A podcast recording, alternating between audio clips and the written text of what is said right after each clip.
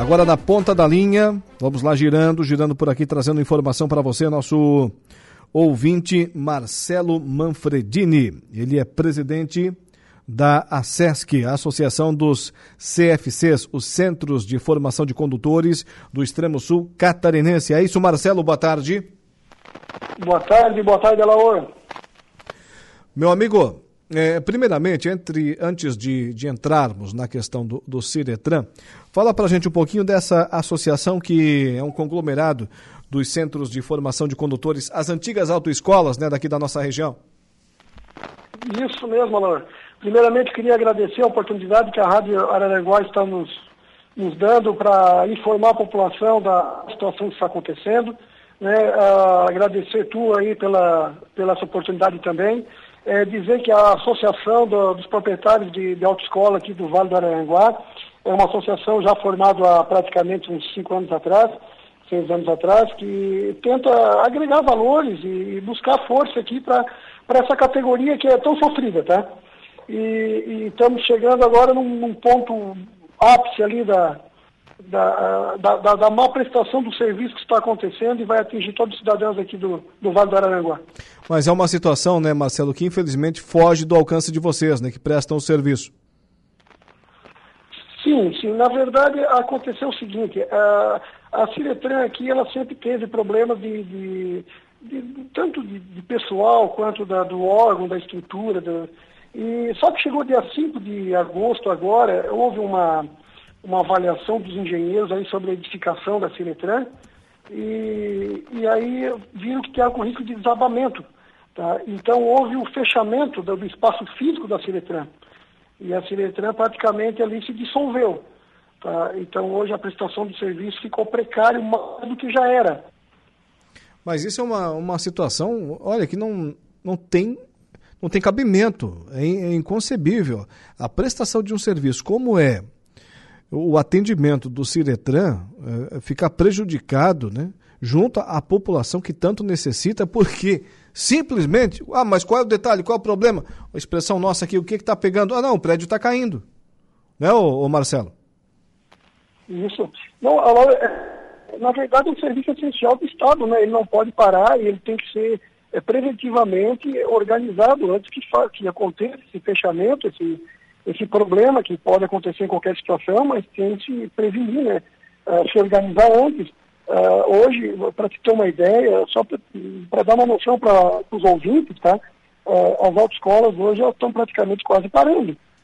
E as autoescolas têm funcionários, têm famílias que dependem delas. Tá? A prestação de serviço não é oferecida ao cidadão, por causa da estrutura estatal.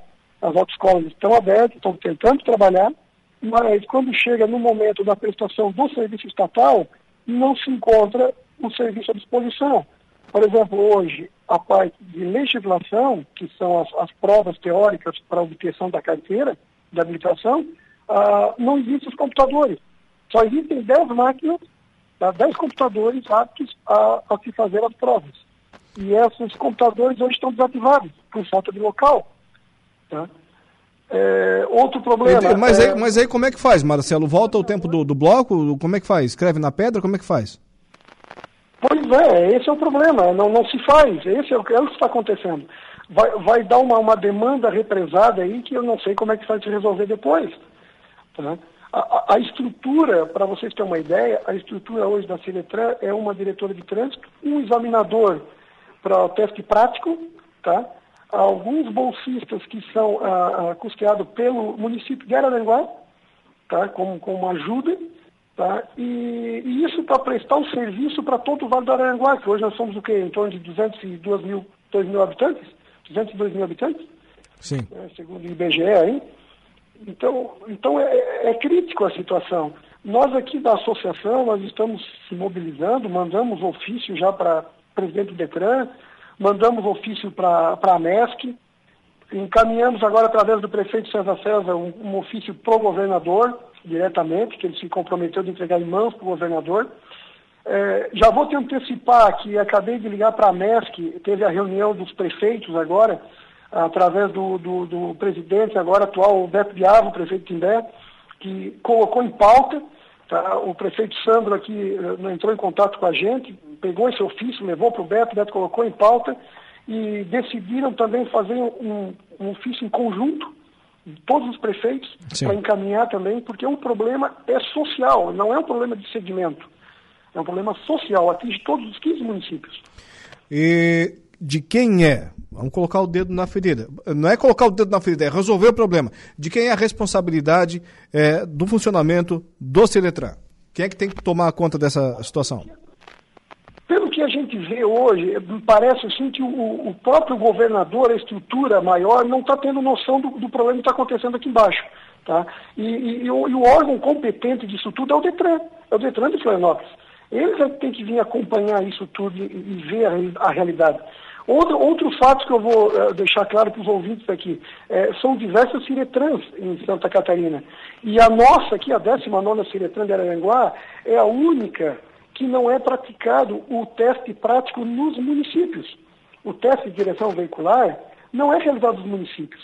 Todos os municípios do Vale do Araranguá, todas as autoescolas, têm que pôr os alunos dentro do carro, levar até a sede em Araranguá, tá? Para poder fazer esse teste.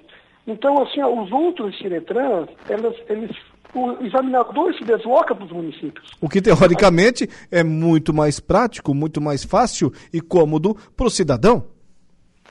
Justamente, risco no trânsito, esses carros para frente e para trás, risco, gastos, coisas desnecessárias que a logística podia resolver. Sim. E agora, então, nesse momento, Marcelo, quem quiser fazer a sua carteira de motorista, quem quiser revalidar, no caso, nossos motoristas, né? Os caminhoneiros aí que precisam disso para trabalhar, para ganhar o pão do dia a dia, o taxista, o motorista do Uber, como é que faz ou não faz? Vai encontrar dificuldade, tá? Dificuldade praticamente quase parando os serviços, tá? A estrutura não suporta, tá? Primeiro já não suportava, agora com a falta do espaço físico vai ficar pior ainda. Tá? Então, assim, a parte de primeira habilitação mesmo, ela não vai para frente. Os processos vão ficar parados, tá? E, assim, a promessa que a gente ouviu, né? Isso é, como é que diz? É roda do popular, que diz que o prédio vai ser só daqui 3-4 anos. Porque vão tal. Tá, e como é que vai ficar esses processos? Eles vão ter que disponibilizar um outro Ciretran? Existe uma Ciretran, uma estrutura construída na Polícia Civil de Sombrio, entendeu? Poderia, talvez, de início, uma amenizada, abrindo lá, né, para poder amenizar a situação. Mas isso é uma sugestão que nós estamos colocando. Nós procuramos uma solução do Estado, que é o responsável sobre isso. Né? Essa alternativa, obviamente, deveria... Aliás, primeiro que o problema não tinha que acontecer, tem que agir preventivamente, como você falou no começo da conversa. Mas essa iniciativa de encontrar uma alternativa deveria partir do próprio Estado querendo prestar o serviço ao cidadão, né? Sim, hoje, como eu estava falando antes, todo o processo de habilitação ele vai ser atendido no psicólogo, no médico, na autoescola. Quando chega a parte estatal, que é para fazer a prova, o teste de legislação, não vai ter a máquina, não vai ter estrutura, né?